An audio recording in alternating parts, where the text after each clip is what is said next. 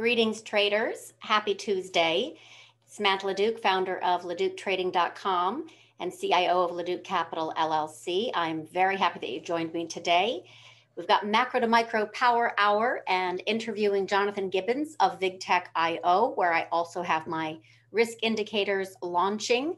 And right now, in a pretty intense beta test, very excited that they're going to be um, launched and made available globally on the App Store very soon for Apple. Um, on this typical Tuesday every week, Jonathan joins me and we do an in depth kind of macro to micro look at the markets. And today the focus is on bonds, all thing bonds. So let's promote Mr. Gibbons in his, there we go, in his home office, I think, down in Florida although it looks like at the top of the world. I love this look.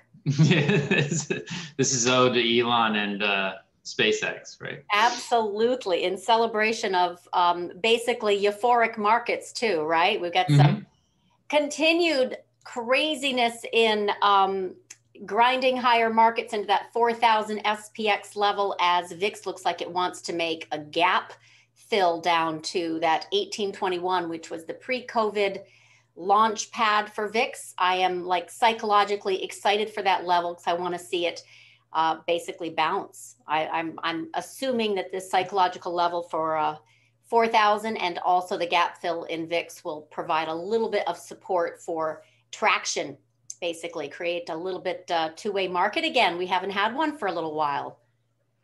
Yeah, there's been no, uh, there's one-sided transactions and bonds also one-sided um, on the down low. So this is kind of timely. We've got FOMC um, minutes tomorrow. Powell speaks at 2:30. We've got Bank of England on Thursday. We've got Bank of Japan on Friday. Basically, what 10 banks? No, I don't know how many central banks in the next week will be uh, rendering decisions on interest rates.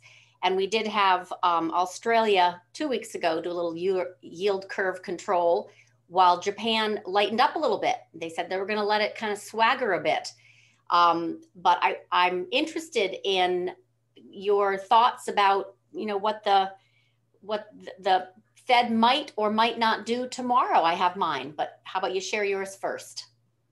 I don't know. My expectation at this point is to um, that they'll do nothing new, right? Um, yep, they, they, they, will surprise with nothing. They've done nothing uh, but be accommodative and uh, talk to that uh, stance for quite some time. And there's no real reason for them to change that right now. I mean, I know bonds have had a pretty bludgeoning uh, period here, the long bonds have, but um, and rates have been rising, but I don't think that they're concerned at all. And um, I think that we had been looking at, uh, I had mentioned, what was it, the last probably three or four weeks when I said, you know, from March, from from really from the end of OPEX from February through March would be this period where you get some definitive kind of action would be up or down. Um, we saw equities continue to move higher and there's no flows um, uh, bifurcation at all. These are all, you know, steady with the Dow and steady with the rotation trade that you've been talking about. They're all supportive on the on our infrastructure where we're reading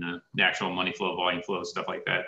And so the bond, I, I don't, I don't expect anything from them tomorrow. So you know, going forward, and then you've got the the stimulus hitting the, the tape this past weekend. Um, that we were talking about the fiscal stimulus, where it's hitting people's bank accounts. Um, you know, people are getting out and about. I, I just think they're in a wait and see mode um, mm-hmm. to see what they think they're going to need to do um, in the in the late spring, uh, early part of the summer. I think that that is where my expectations are that you'll see them have to react to something, which I think really leans towards inflation at this point, um, and them being a little trapped. So I, I, don't expect anything tomorrow from from them. Um, Powell has done absolutely nothing, um, and, and, I don't I don't know that the reaction that we will get will be um, kind of an announced reaction versus uh, they're going to have to react. I suspect that that that they have to react from from some of these unintended consequences that we've been talking about. So I I uh, you know, volatility, I got, you know, the term structure right now is just perfectly, you know, bottom left, top right, and, um, you know, across the board, and you're seeing no, no, uh, no reverberation. So it's continued rotation market. You know, I'm interested to see if uh, NASDAQ um, makes it back up there again, right? Like that. I mean, you could really see a tear. I know that you know ARK, ARK, uh, the ARK complex, and those types of trades are not. You know, I don't know that those look like they can get back to to new highs, but the Qs look pretty strong um, earlier today, and mm-hmm. uh, you know we'll see. So I I, I wonder. Um, you know, they're in a position where they maybe see a, a, sit and wait. Like I think I think that they want to see what they got to do um, as inflation starts to to roar. And they keep saying there is no inflation and stuff like that. We all know there's inflation. Um, it's just what are you what is that reaction going to be? So that's my two cents at the moment. I don't expect a whole lot um, from them tomorrow. I'd say you know more the same. And um, you know, with volatility being their number one em- enemy, which is totally their number one enemy. Um, if they get vol- if, if volatility is in the marketplace, then that causes displacements. The displacements cause them to react with liquidity, and when they funnel it with liquidity, then it you know they're trying to curb the volatility concerns. So with no volatility, you know they feel they feel pretty strong typically when there's limited volatility and volatility being beat down. You know you could see something reflexive in volatility where it's just a reaction, but it needs to base build, uh, see some sort of behavioral change. Um, we're not seeing that in the options tape either. Um, it's a rotation to, you know, uh, you know, you saw some of the Momo stuff up 25% to 15%, 10% yesterday. Bounces though, um, strong bounces. Yeah, yeah, these are these are these are these are rotation, right? But they're they're they're trading environment. So I, I think that that's my in a nutshell, that's where my stance is right now. It's like we're we're here at the end of the the March period for options expiration. I think that now we're into, you know, the he the Biden's first hundred days. He did the stuff. Mm-hmm. We got the we got the um the fourteen hundred dollar checks. Then we're getting the the infrastructure stuff coming in. Now we see what the inflation, you know, what what is this really gonna gonna entail? And I mean, I, I think it's really interesting, and I think you got to consider as a trader or an investor that at any point in the time in the last 12 months that it was not sensible or rational it's like uh, from a reversion standpoint so this should be you know, it should revert or this should mean react to, to something like this, right? And so far it's just readjusted, right? And readjusted and readjusted. And I, and they, you know, hey, this thing's getting warm. They should take the foot off the gas and we throw fiscal with monetary, right? So mm-hmm. it would seem like the expectation that you probably should take is that unless something forces them to do something different, then the, you know theoretically you can expect more of the same, if not them to continue to do it. And I was talking to somebody this weekend, um, just kind of you know, and, and it was really it's like my buddy that runs a shorts desk, and um, you know, and I'd said this about a month, two maybe ago, and um, you know, it's like how how are the short, you know, how the big short traders feeling right now? He's like, no, they're still not taking shorts Yep. Um, even though you know you did see some of the ARK reprieve and some of those trade those momentum trades get hit a little bit, you know, big big whale traders still still very nervous to take any shorts. Um, and so I, I think that you know until you see some sort of behavioral change um, in the market structure and the positional change in the market structure, you can you this this can continue to be your you know very very uh, very well done call for rotation, right? You know if there's no volatility then it just rotates from from from sector to sector. If there is volatility, then everything gets hit and mm-hmm. Fed reacts. We don't have any volatility right now, so I expect them to do nothing. Okay.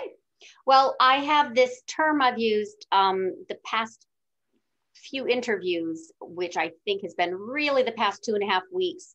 Um, I call it maybe more the fragility of chop. So mm. we had a great deal of this uh, chop into tech sell off as the bond proxy, as, as, as bonds really um, fell hard and surprisingly with absolutely no bounce. And then we also had the grind higher in the indices while tech is trying to recover, but not impressively so. It was definitely the rotation into energy, oil and gas, oil as an inflation hedge. So this fragility of CHOP, I still see um, in play, especially now with liquidity kind of soft going into FOMC tomorrow. This is a big deal. They're waiting to hear if there's anything regarding, um, you know, dovish, hawkish interpretations. But the besides my my thesis of fragility of CHOP, and that's across everything, even energy right now, because after seven weeks of running hot, we have we have three days of you know a pullback um, in oil. So it's kind of retesting the resolve of the bulls. And I think that's okay. I mean, we got as mm-hmm. high as 68 in crude, and we can go all the way down to 60 and still be bullish as a potential trend reversal higher. So, you know, as, as far as digesting this month, because we had such outsized gains.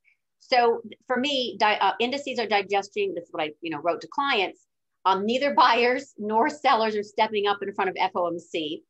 Lots of continued moves and value plays, especially the reopening themes. And you know, I've been on that airlines, cruise lines, travel sites, select retail department stores, strongly moving higher. And then even despite the print this morning in retail soft, um, it, it, it's still been a phenomenal play. And I think they're going to surprise for Q1 results as well. So I still think it has durability. The energy, oil, and gas plays, yes, they did phenomenally well, and now they're coming back in. But this is because it has been a trend for months, and then it gets exceedingly hot, and then it needs to cool. That doesn't mean it's going to reverse.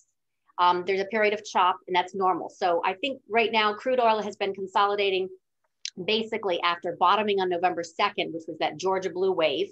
Um, I'm talking about crude oil right now is consolidating after a outsized run. But the rate of change in the, um, the, the yields, not obviously the shorter duration ones, but the five year hot fire flames, unprecedented rate of change, the, the 10 year, the 20 year, this is not something, and that's like six consecutive weeks. We might be calming down again into all these central bank announcements this week. But long story short, when I look at the rate of change and the, the unprecedented strength in this move, this tells me folks aren't really prepared for how strong this is.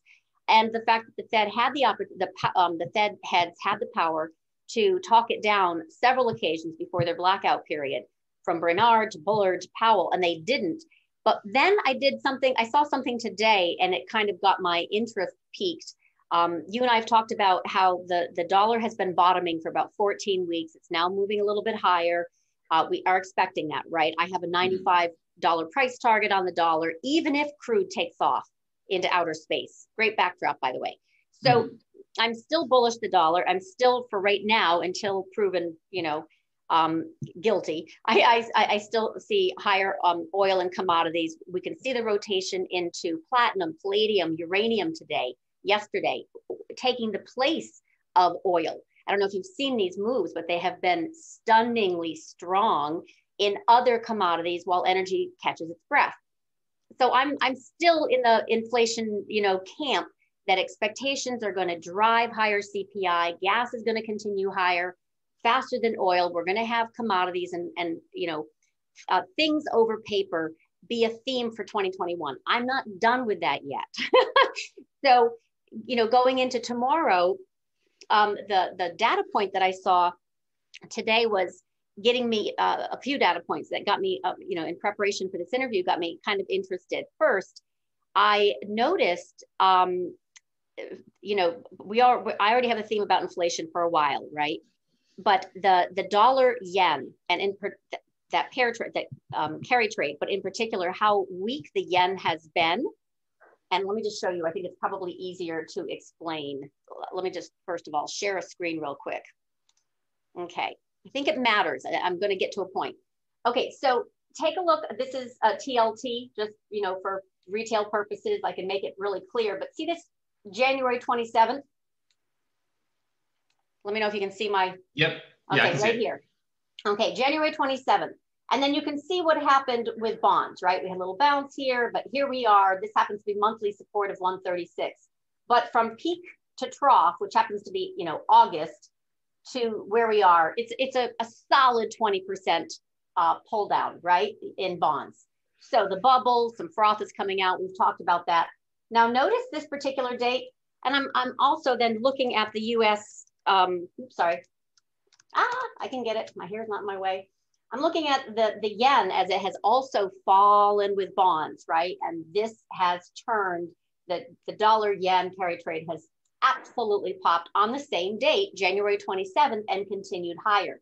This is the date that FOMC statement came out where they changed their language and allowed for hotter inflation. That was it. And this has been moving higher and bonds have been moving lower, obviously, as yields have risen from that statement back on January 27th. They changed the language, right? They said, we're going to let it, we're going to let it run a little hotter. Okay. So they changed the statement. We have this move. Now we have FOMC again with a statement coming out tomorrow, and uh, Powell presents half an hour later. Are they going to really have they accomplished their goals here? Yeah, yields just fired higher, and I don't want to show these messy charts because it's going to be confusing. But the point is, will they have in just this short amount of time have already accomplished their goal? And they're done? Like now they need to whack a mole? I don't think so. I think they're going to let this stay um, range bound and and and solid, if you will. It was offset by uh, a, um, a devalued yen, and now we have a firmer dollar that seems to want to also move higher. There's all kinds of stuff going on over in China as well. But the point is, it looks like the dollar is going to be doing some of their work for them. In other words, it's de facto, you know, tightening when it rises and yields are firm and the market hasn't fallen apart. So the market hasn't fallen apart. The dollar is firm and rising. Yields have stayed pretty sticky. Bonds, you know, there's a rotation that happens end of quarter. It's coming in. And I really think that this might also be a time where we have that volatility, the gap fill at 1821. We have bonds having dropped precipitously. And now it looks like yen is ready to bounce. I think we're going to have some equity pullback. Bonds go higher, volatility comes, and we kind of get that two way market after this week. And it, it was all from a data point of reading in Marc Chandler's newsletter this morning, where he talked about um, Japan and China had come in back in January and bought large amount of US treasuries for the first time in five months. They had not done anything.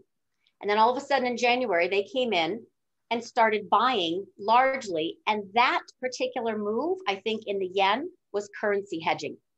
Mm-hmm. Is that I like so? No, they, I think it's pretty fair. They added 48 billion in January, the most in six months. And that particular moment when they that I showed where the yen started obviously running down the hill with bonds, I think was a currency hedge. I think that the, they came back in, they bought treasuries, um, they were hedging with currency, and now it's stabilized. I think now we can start to re- unwind that. So I'm I'm looking at a potential for the dollar yen coming back down. Market pulls pulls a little bit of volatility mm-hmm. up and the market down. Um, and bonds catch a bid into end of month. That's my thesis. We'll see if it proves, um, you know, if, if it if it if it if it comes to be. Um, but that doesn't negate the the reflation trades. I think they just take a pause, right? Because it's going to have um, a digestion period now, and small caps are looking like they need to digest. They're too hot. They need to come down a little bit and reset. It's interesting because, like, um, you know, I've been pretty busy, so I set my um, this is sh- total shameless uh, self promotion here. I set my Leduc trading indicators up for my push notifications because I'm pretty busy. So like I, I, get the XLF one right, like the other yep, day. Yep. Um, and it was the portfolio hedger, and I'm starting to see the underlying volatility coming in in banks. And um, I have not seen banks, you know, weak in any any period of time for quite some time. And um, you know, it was starting to, you know, see a little bit of change in the surface. And then you see some of the Dow components start to change. And I told everybody, like, you know, I don't know, two weeks ago, it was like 31,600 was my level. And then 32,000 was the level. If it went through those, it can keep going. So the Dow's been just kind of rotating inside of itself, right? You know, with those components where it's rising and that reflation trade and rotation trade. And um, I saw that for the first time start to show some weakness this past week. And that actually triggered me to, to, to look at it. And I, and I was thinking about the dollar as you're talking about the dollar and you're talking about bonds. It's like, you know, it's almost like this is somewhat mechanical action to an extent, because if I let the dollar kind of, you know, rise a little bit, emerging markets were gaining some advantage uh, globally you know, as they had been a, on a tear, right? Like for, for quite some time, the dollar goes up, those go down. I mean, it's really straightforward. Most of those markets are direct inverse correlation to the dollar. Dollar goes down, EMs go up. Um, we need to readjust that to an extent. So we let the dollar rise a little bit um, through currency uh, interaction, intervention, whatever you want to call it, kind of what you're alluding to. And then, you know, you've got the, the bond situation. So as long as they don't have volatility, these things are easier to do. Um, and so you know you let you, they they take their foot off the gas here a little bit, then volatility come back immediately, right? Because you know that's just a natural production now. The only the only caveat caveat I would say to that thesis is you have OPEX this week. Mm-hmm. Um, and so typically in OPEX weeks, you know, we get your pinning action um, based on market makers. So, you know, maybe it's, uh, you know, you start to see stuff shake a little bit. Yeah, she's agreeing with me there. Keeps trying to throw in two cents.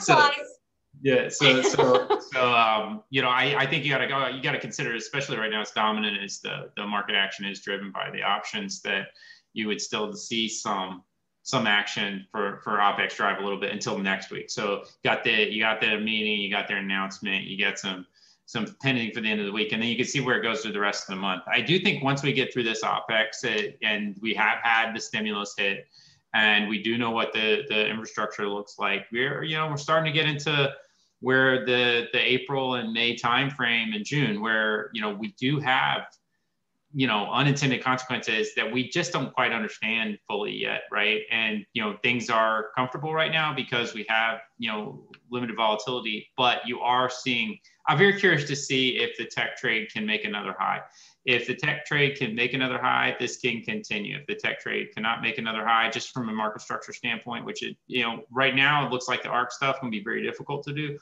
Right. Oh. Q's not so much, right? Q's not so much. I don't know. I mean, they, they got to, I give them 50, 50. So like, you know, it can, it can get, it can get a little higher, but I am in that time frame and I'm very comfortable saying this, that like, you know, we, we're not on indefinite time with all this stuff. They've done some really, really staggering things. And I think they've gotten away with it because of the deflation that comes along with technology.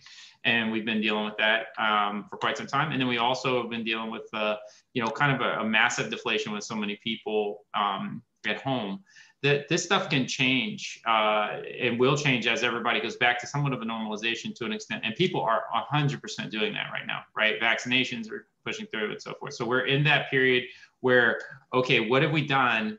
and how does it shake out which then that's that's april may june and um, you know it's when you're you know we, have got nfts like is you know on an nft on an nft of an nft's nft right? Like the the non-fungible token. I mean, so we, we've got some speculative things going on now that are just going to be laughed at years from now. Um, and so and there's speculative and i've seen things in florida speculative in real estate i haven't seen it since 2005 mm-hmm. and 2006 and um, people bidding up properties that are literally um, should be condemned and things like i mean just crazy. stuff mm-hmm. that that is uh, you know the, the Fed is reactionary. They're not proactive. So no one will, will you know, they, they're never proactive. They're not going to come out and do anything. I think it's the April May June timeframe. I, that's I'm comfortable saying that at this point. That I think we're we're at some point in time where the consequences of these decisions then start to manifest into whatever it would shake shake out. So. Well, okay. So you're thinking this is um, if this pullback, yeah, if this pullback to speak specifically to your statement, if this is a pullback, I think it's a pullback that's purchased unless something really changes in the vol structure. Okay. So if the vol bounces, it would be a bounce that's going to be bought, right? As we get into April and we get into May, that reaction on a on a vol bounce, um, that is that going to make a new low? Does that shake? Which is there any type of uh, options repositioning? That takes place in the market structure? Do we see anything like that and and and, and that reflects itself in the volatility um, in April, right? Late late March could be the beginning of that, and you get into April. I just think that you know the psychologically the the levels don't they don't they're just they don't make any difference with uh, ETFs um, with the one time frame purchasing of passive ETFs. The money will keep pouring in. Um, you know, uh, business activity picks up, people come back in. So, you know, I think running hot and the it's reaction a- to running hot is, is a thing that we have to figure out. Cause you've got $5, you, if you're right, which you've been right so far, right? You get $5 gas, right? Like no, absolutely. And, consequential. And, and, that's like, that's the seventies, right? Like that's a, that's like where we got a whole nother ball of wax that then has to be fixed. And they don't have any way to fix any of this inflation. That's why they have to let it run. They can't, they can't actually taper. Well, the interesting thing that I was I was trying to pull up while you were talking was the um, the tsunami of selling that is expected in the next few weeks. So S- SLR, we haven't even kind of talked about, is a concern that many are putting out there. Um, I've been really told risk manager kind of situation at a bank that it's not a concern. Big banks are fine, smaller ones not so much. But the SLR is not really going to be um, a risk event. But um, just plain old selling, that rebalancing that happens with uh, pension funds, um, large number, let's see, 60 40 rebalance quarterly will also be a massive number given the increase in assets under management. The rebalance, rebalancing back to bonds, which now looks like 61, 39%.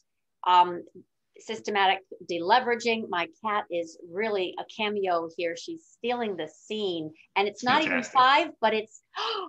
It is daylight savings. It is in her book. It's on you. Yep. Oh my God, that's right. Because we do this at four o'clock ET, and in her little brain, this is actually five. She is overdue for feeding. Yep. Uh huh. She's worried yep. she's going to miss a meal. Okay, yep. so um, anyway, Goldman, the whole thing. I'm looking at this. This is from the market ear, by the way, talking up some very big numbers: 100 billion, 180 billion for sale. Um, momentum has also changed. There's an article, not an article, a tweet storm that I put in chat, which was a fa- you would love this. You have to read it. It's on ARK and the illiquidity of the um, and the systemic risk of ARK as an as a passive investment, you know, vehicle that is full of convexity. So if you take a look at that, I think you are already um, well ahead of th- this argument because you've been talking about this for months that it's going to fall on the weight of its own supply. Yeah, hundred percent. Yeah, and, so, the, and, the, and the options market sitting on top of that, where she posts every trade. You know, people are going to sit on those trades. To have to change the way she does it. So this is reflexive right now, but that's still a trade that's major trouble. And the flows on that trade look like look like um, you know vomit bags. So there's nothing coming back into it on the underside as far as taxes, volume and money flow is concerned. And, and and if taxes are pushed off you know, or deadline to July or whatever June 15th, which they're now trying to position for, but April 15th there's typically selling, right? Tax harvesting the gains. There's mm-hmm. also um, Biden through all kinds of channels talking about increasing, um, you know, doing a tax hike, hike, biggest one since I forget 1933, something something big, something hasn't been done for a long time. Plus corporate taxes, which will get passed on to the you know consumer as well. So there are, I think, some reasons to slow down the momentum um, but nothing, policy dictates the economy, but nothing has been um, formulated, let alone passed. But even the rumors of that, I think, will also uh, slow down some of this run. But yeah, so far I'm just looking for a bond bounce and VIX to tag that 1821 magic level.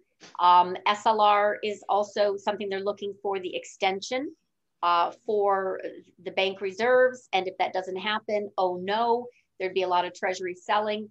But like I said, my um, my source says that's not likely. Really, really, really not likely.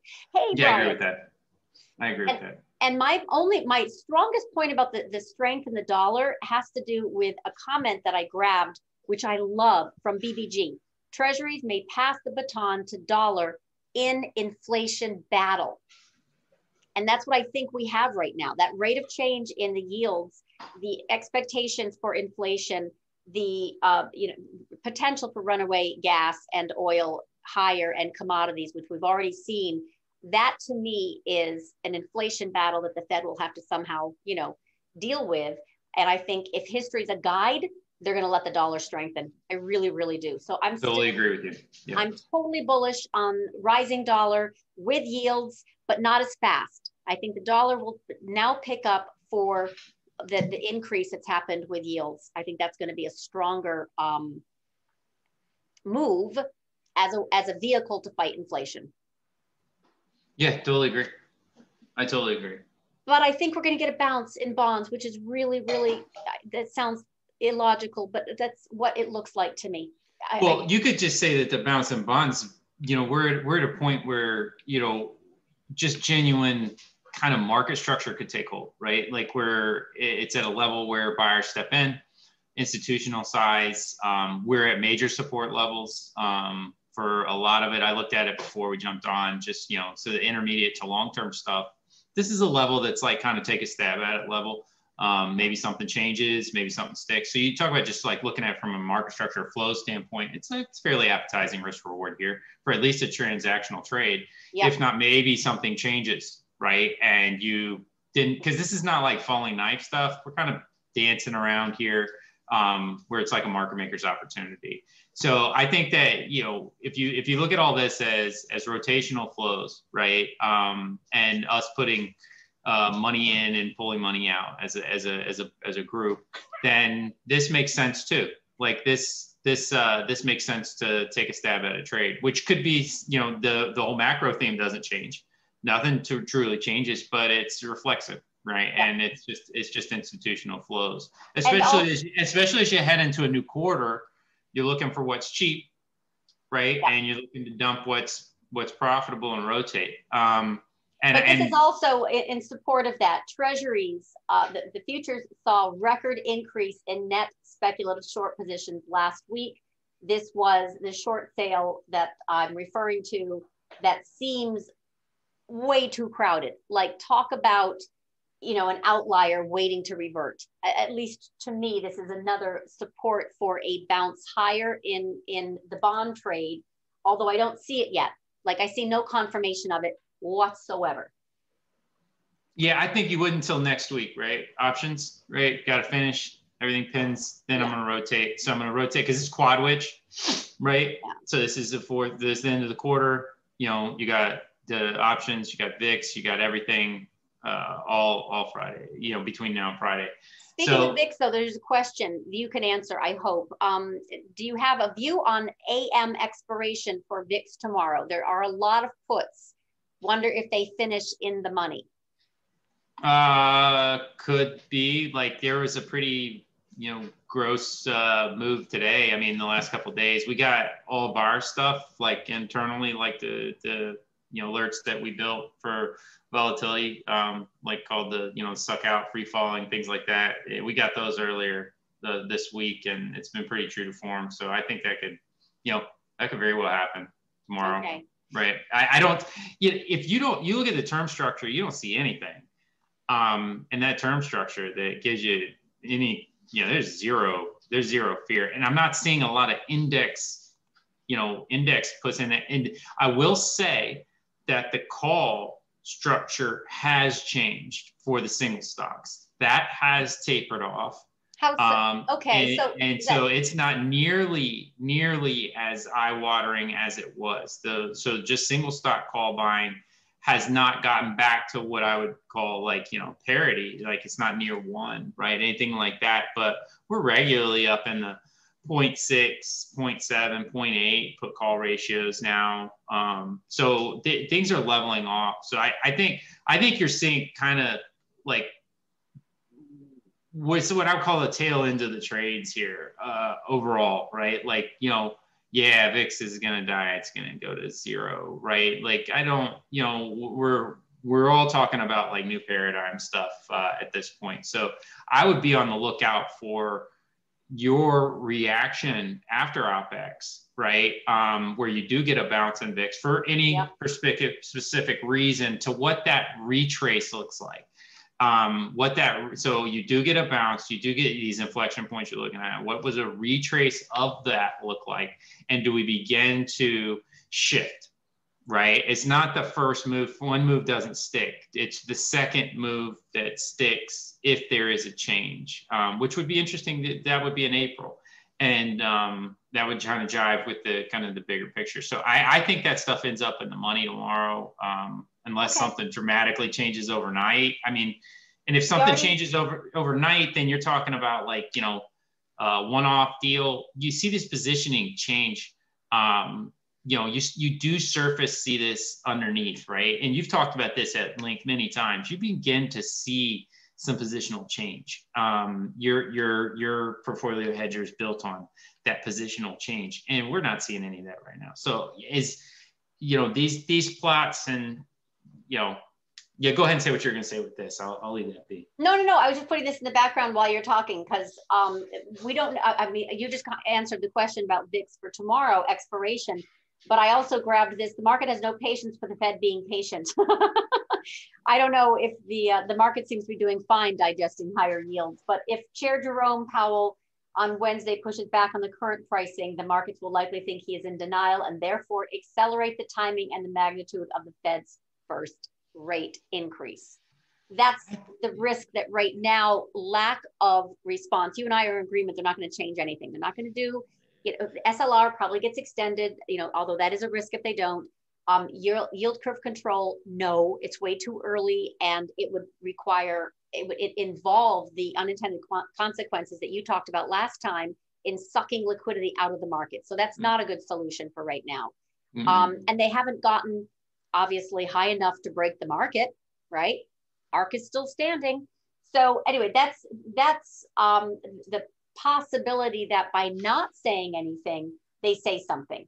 The only other thing I would and I, I, don't, yeah, I'm, I'm, I'm with you 100%. Like, I, I, I hear what you're saying, right? But it, it's like, you know, there's just no, that's not the reaction. Like, the, the, it's a bluff, right? It's like, you know, the, the, the real sizable players are like, okay, you're not going to do anything.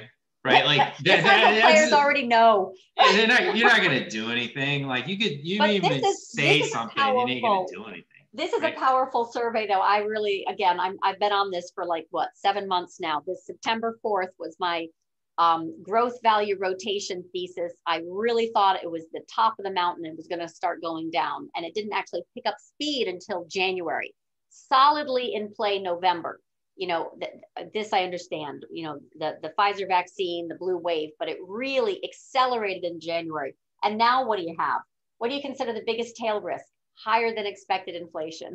Mm-hmm. so this yeah. this then a tantrum in the bond market. But what I was actually wanting to show was technically, because you know, you and I are still technical analysts. We like to use the macro as a backdrop and um, you know, sentiment like this survey. Um, but right now, and this was done on the 12th, but still, we're right here. So this yield curve, and I'm talking about from the very shortest to the longest duration, is just approaching a resistance level. And for me, this is where it gets interesting. And I've also done this on the, the two and 10. But the point is, once it gets above, that's when volatility starts to come in strongly. So I'm I'm, I'm intrigued to see where we're going to go from here. But you know how we've had a V-shaped recovery in stocks? Well, we've, we've had the same thing here in a steepener of the yield curve. Mm-hmm. And once it gets above, that's where things start to kind of get a little a little eventful. But for the most part, um, we're just we're doing pretty well in regards to digesting these yields and we've had currency i think hedged as a result and now it looks like they want to bring up some uh, i mean let the dollar rise a little bit um, i can't show this so well so i won't but yeah these are some charts. Yeah never mind. Um, so in, in regards to i was going to show it but it, it doesn't pop out very nicely. It was a dollar with CPI, and you know, we're still very short, speculative net short the dollar. So this is another thing where I think if this starts to cover and move higher, which firmly looks in play to me, then I think it's going to pick up speed um, because well, it's recovering you know, it's interesting. Like I was thinking, right. It, it, we were. I was having a short sell conversation this weekend because I like to check in every once in a while, see how that's going. Like if guys have any appetite, and at the same time, we were talking about like uh, UBI, right? MMT, mm-hmm. um, because if you let run, if you let inflation run hot, and um, you know, you get five dollar gas, and that affects into the rest of the commodities. Commodities affect you know ag, and ag affects groceries and all this kind of stuff you know, you get it, you're gonna have to continue to provide stimulus. And so I said throughout to a couple different people, you know, a stimulus done, is this it? Or are we gonna see more stimulus? Is that the reaction from policymakers that um, kind of Fed and Treasury in conjunction? Because those, you know, the Fed jury, which I, you know, coined, I take the credit for that last year, right? Cool. The Fed jury when they married, right? So okay. Yeah, yeah. So it's Fedry. So now officially married because you got Yellen running, uh, running. Very much so. Um, so, so when you look at that as kind of a, a, a collaborative effort, then do, are they going to throw, you know, they, would they prefer inflation and just, you know, talk it this side of it? We don't see it. Let it happen. And then every time it gets like uncomfortable to an extent, we're just to double drop another $1,500, um, double drop another $1,000. Like, is that something that's very feasible? I, I think it is. Like, I think if you don't count that, that would be a reaction that they'll do until they can't do it anymore, until something really, really, really breaks um, from what we've seen. Then I, I just throw that out there. It's like something that was in conversation this week with some smart people because it's a path of least resistance until it formally breaks. And if you look at like maybe I can neutralize emerging markets through the the dollar, right? And some of uh, the inner workings that can be played along with that to try and stifle kind of uh, you know the exportation of that uh, inflation. So I, I, think you know it's it's I, am very curious to see what transpires when you got five dollar gas, right? Six dollar gas because um, it's coming, and then what? Right? And you know, because the Fed has to raise rates, that would change. You know, that's gonna be a totally different deal than them. They're, they're reactionary, 100% reactionary. So I, I'm of the mind that you know I've watched this for a year now with them, and everything that they've done as a unit since since they both went fiscal and they went monetary at the same time, right? Since that has happened, you know, you got to expect what is the path of least resistance?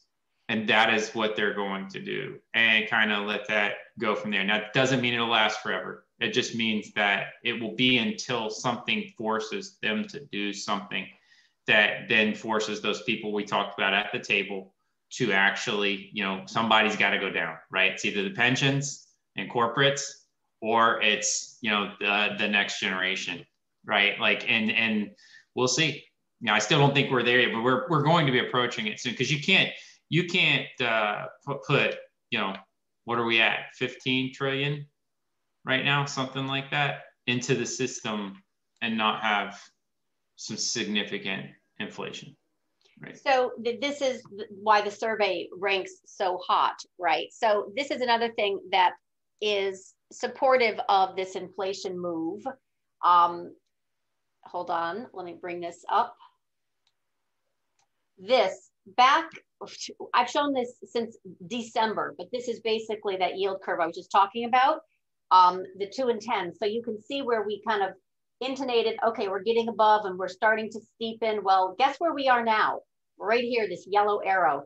And guess where we were pre-COVID? Here. I still think that's where we're going. So even if we digest this big move, right, from, this is by the way, the, the two year bond, but still this is the yield curve has traveled all the way up to one almost 1.6 today. So this is your commodity, your cyclical, your energy, your value, your you know reopening trade right here in one chart. And now here we are. And it sounds like the Fed isn't going to do anything tomorrow. It sounds like they were okay with higher inflation because they wrote it into the script on the 27th. And it definitely sounds like they were okay when they came out and were talking a week, um, uh, two weeks ago. So as this moves higher, we're going to get that higher gas, right? Mm-hmm. We're going to have the the inflation, and it's interesting because um, you were just talking about, you know, kind of the the the, the passive stuff, and I saw this today, which was um, Bridgewater's Prince. I know he did actually did it a few days ago, but warns on risky assets after a bond decline and talks about this, you know, the, the, the portfolio construction, the weighting, the passive investing. Passive investing is very dangerous right now. And you know, Professor Plum, who's on Real Vision all the time, Michael Green, he's talking about and reminding um, they have been massive net sellers despite assets under management rising. And why? Due to valuation increases. So, but still, this comment and his facts that are supporting that rotation, if you will. Um, the boomers are selling, the millennials are buying, but it's still net selling. The reason why it's going, we, but but it's obviously rising due to valuation increases, right? The market, but that's that's deceiving. It's very deceiving. So I kind of put that together, what he said on top of what Prince said. It still feels like there is a, an air pocket of risk anytime with ARK their their investment scheme, not scheme. I'm not saying I don't want to discredit, uh, you know.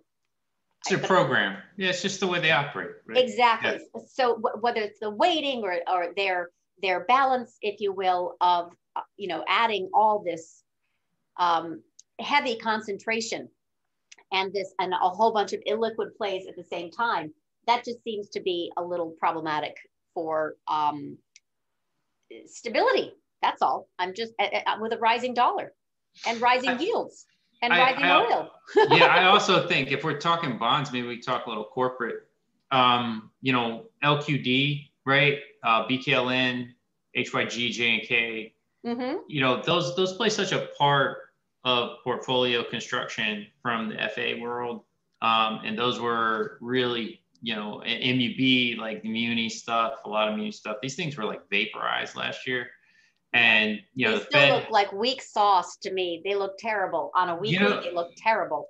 You know, like these things are being propped. I don't know if, if somebody had the last statistic of the Fed's ownership of uh, these, that would be fantastic to see. Yeah, I, I know that I, don't have I know, it offhand, but yeah, I know like Fed they, has like sixty percent of the TIPS market.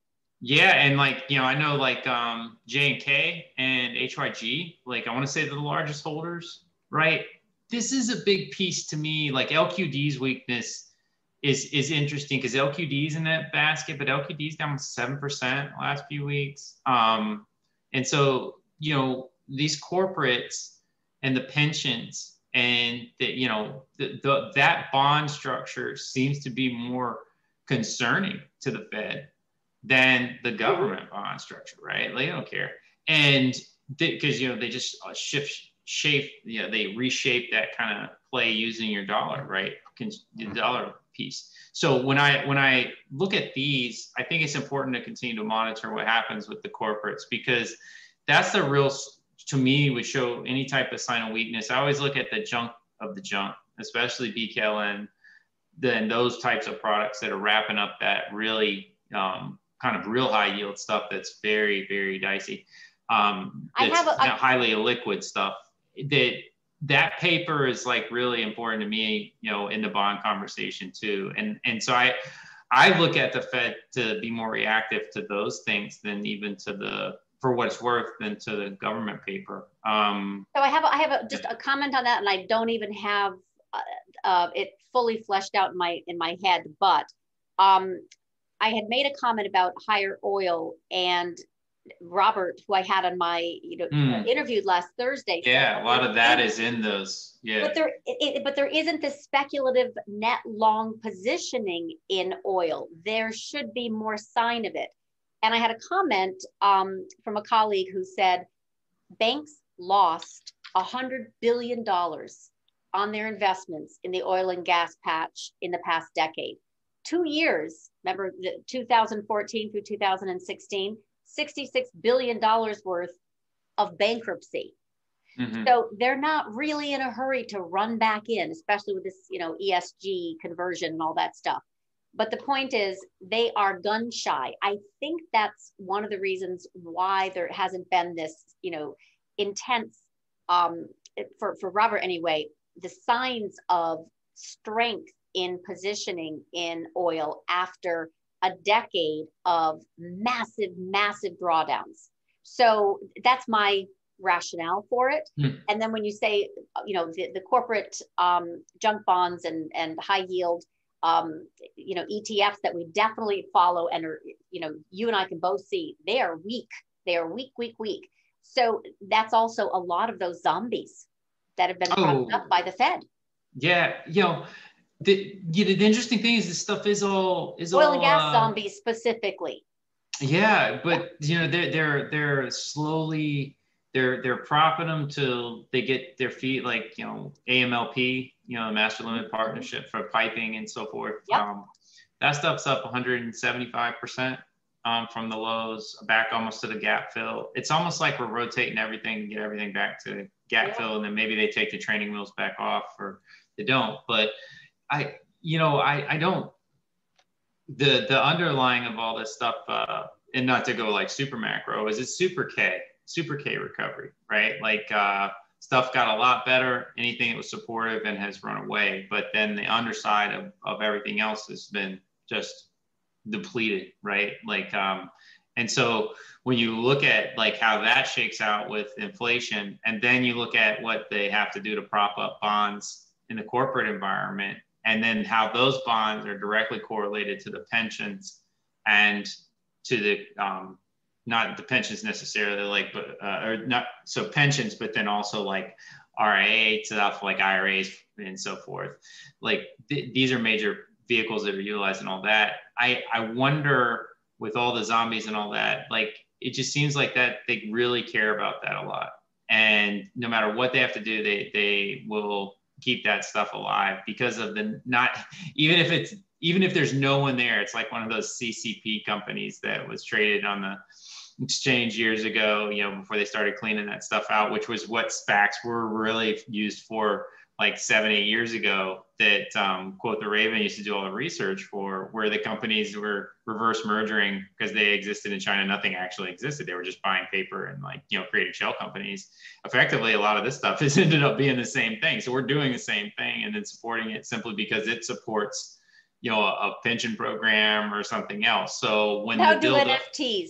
Yeah, yeah. So so like you know, it's it's all it's all there's a lot of hollow nature to to the infrastructure in general, which goes to your comment about ARK um, or any one of these type of vehicles that is is heavy that can trigger some market instability. Those may become important as well as these corporate bonds, like um, to keep your eye on in the next couple of months because um, once they once these things get to a level like the airlines have they, they they help support those back to a level state in their perspective. These oil and gas companies have been supported back to a level state in their perspective of market structure. We've sucked out volatility um, best they can do. So that's that's my two cents on on something i'm looking for is what happens to the corporate bond market and with it, with it relates to inflation. And then, you know, that takes us all the way back to that table where somebody's got to pay the piper.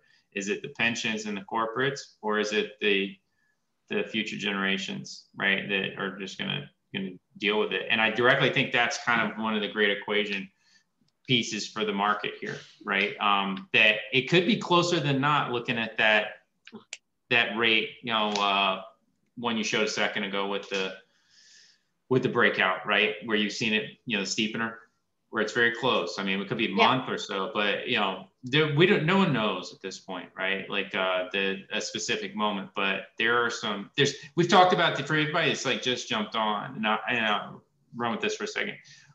With the option market the way it is, and it's overwhelming the securities market, you can have a situation where you get something triggered, right? Institutional uh, flip right? Where they'll flip and that gamma flips and the short sellers get nuked. So all you have to have to turn this cycle is short sellers nuked, which then triggers institutions, which then triggers the gamma, right? And it flips.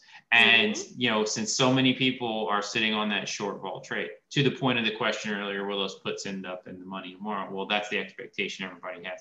So any of these like kind of outlier, like heavyweight market player uh, market structure players like ARK, who's the size of Vanguard, or any of these like any of these these uh, um, kind of runaway stocks, the Momo stocks, any of these can trigger some sort of some break apart. Um, but the key for me is watching the bonds, the corporate bonds, right, and seeing how that shakes out as it relates to the pensions and what can they control it as it relates to inflation. So, in a nutshell, and um, uh, someone asked in chat, what is this SLR business? And there's an excellent article on SLR to extend or not to extend, but it's written to, first of all, give an overview of what this even is. And it's, I'm not going to go over it in detail. I'm just going to reference it because it's such a good one. Um, and it's definitely impactful to the plumbing. Mm-hmm. So this is an article if you want to understand a little bit more about the bank leverage exposure, why it's important. There was a recent run by on primary bank on dealers, if you will. Um, and this will kind of go through and talk about this really in some cases a lot of detail, but I think the bigger issue is their motivation. They are incentivized not to allow for negative rates. So that's very supportive of risk assets. In other words, there's lots of money in the system. They don't want to go negative. So this being extended is very, very likely. Um, but it does give non-renewal implications, how do banks, you know, deal with it. Again, large banks are a lot better off than, than smaller banks. Um, but as it relates to the plumbing, definitely not a retail subject that I could ever teach about um, because it has to do with you know primary dealers and behind shadow banking. if, if you if you start digging into that, you know anybody that starts reading into that, you could very really go down tier one capital, right? Um, and how that's how that shakes out and what is considered tier one capital, et cetera, because that directly plays into the dollar conversation, the Bitcoin conversation, the gold uh, conversation, yes, yes. right? All based on um, the dollar. Right. And so, you know, this is like actually a fantastic thing to explore if you want to um, fully understand like kind of how banks are structured and how some of that stuff you hear they have to do is, this. It's not is, they, they yeah, don't want to. Yeah it's to, you know some of the stuff that you'll hear people argue about certain things about gold or about bitcoin is just total and utter nonsense when you really understand how banks are capitalized and how this is structured right because we do live in a debt-based structure where you know tier one capital allows for that 1 to 10 ratio to go which is why derivatives you know, come into the fold and why we continue to expand um, basically way more than we actually have on any type of underlying. So um, that's for what it's worth on, on that. I think that's a great article and a great topic and definitely dig into what tier one capital is. But it, it definitely feels like they're going to uh, stay or sway away from, um, uh, you know, not, uh, sorry, from yield curve control talk or calendar guidance maybe but I, I just, the SLR was a, a really big concern. Um, Zero Hedge highlighted it and a few others. And then I was told, don't worry about it. Um, but I'm looking for a narrative to fit my next tag of my stock bond volatility ratio, which has tagged again. So every time it mm-hmm. tags, there's a volatility tr- uh, trigger. And it could be small, it could be large, but there's always a volatility trigger. So I'm really fascinated um, what it's going to be. And right now, I'm just want to get through this week. yeah, OPEX. Yeah. So, so, so the question is, if Powell says informs nothing new, continuing same monthly level of QE, how would the market take that? Um, lots of tweets about more ver. What what do what what do institutions expect?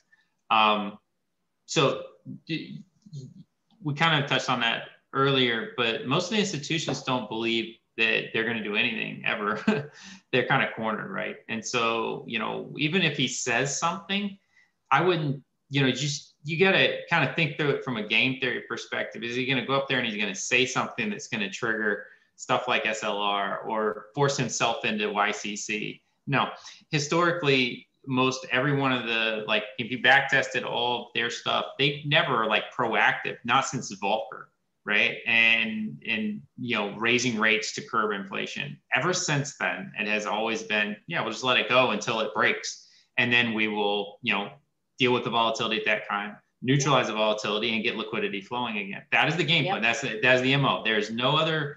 There's no other plan.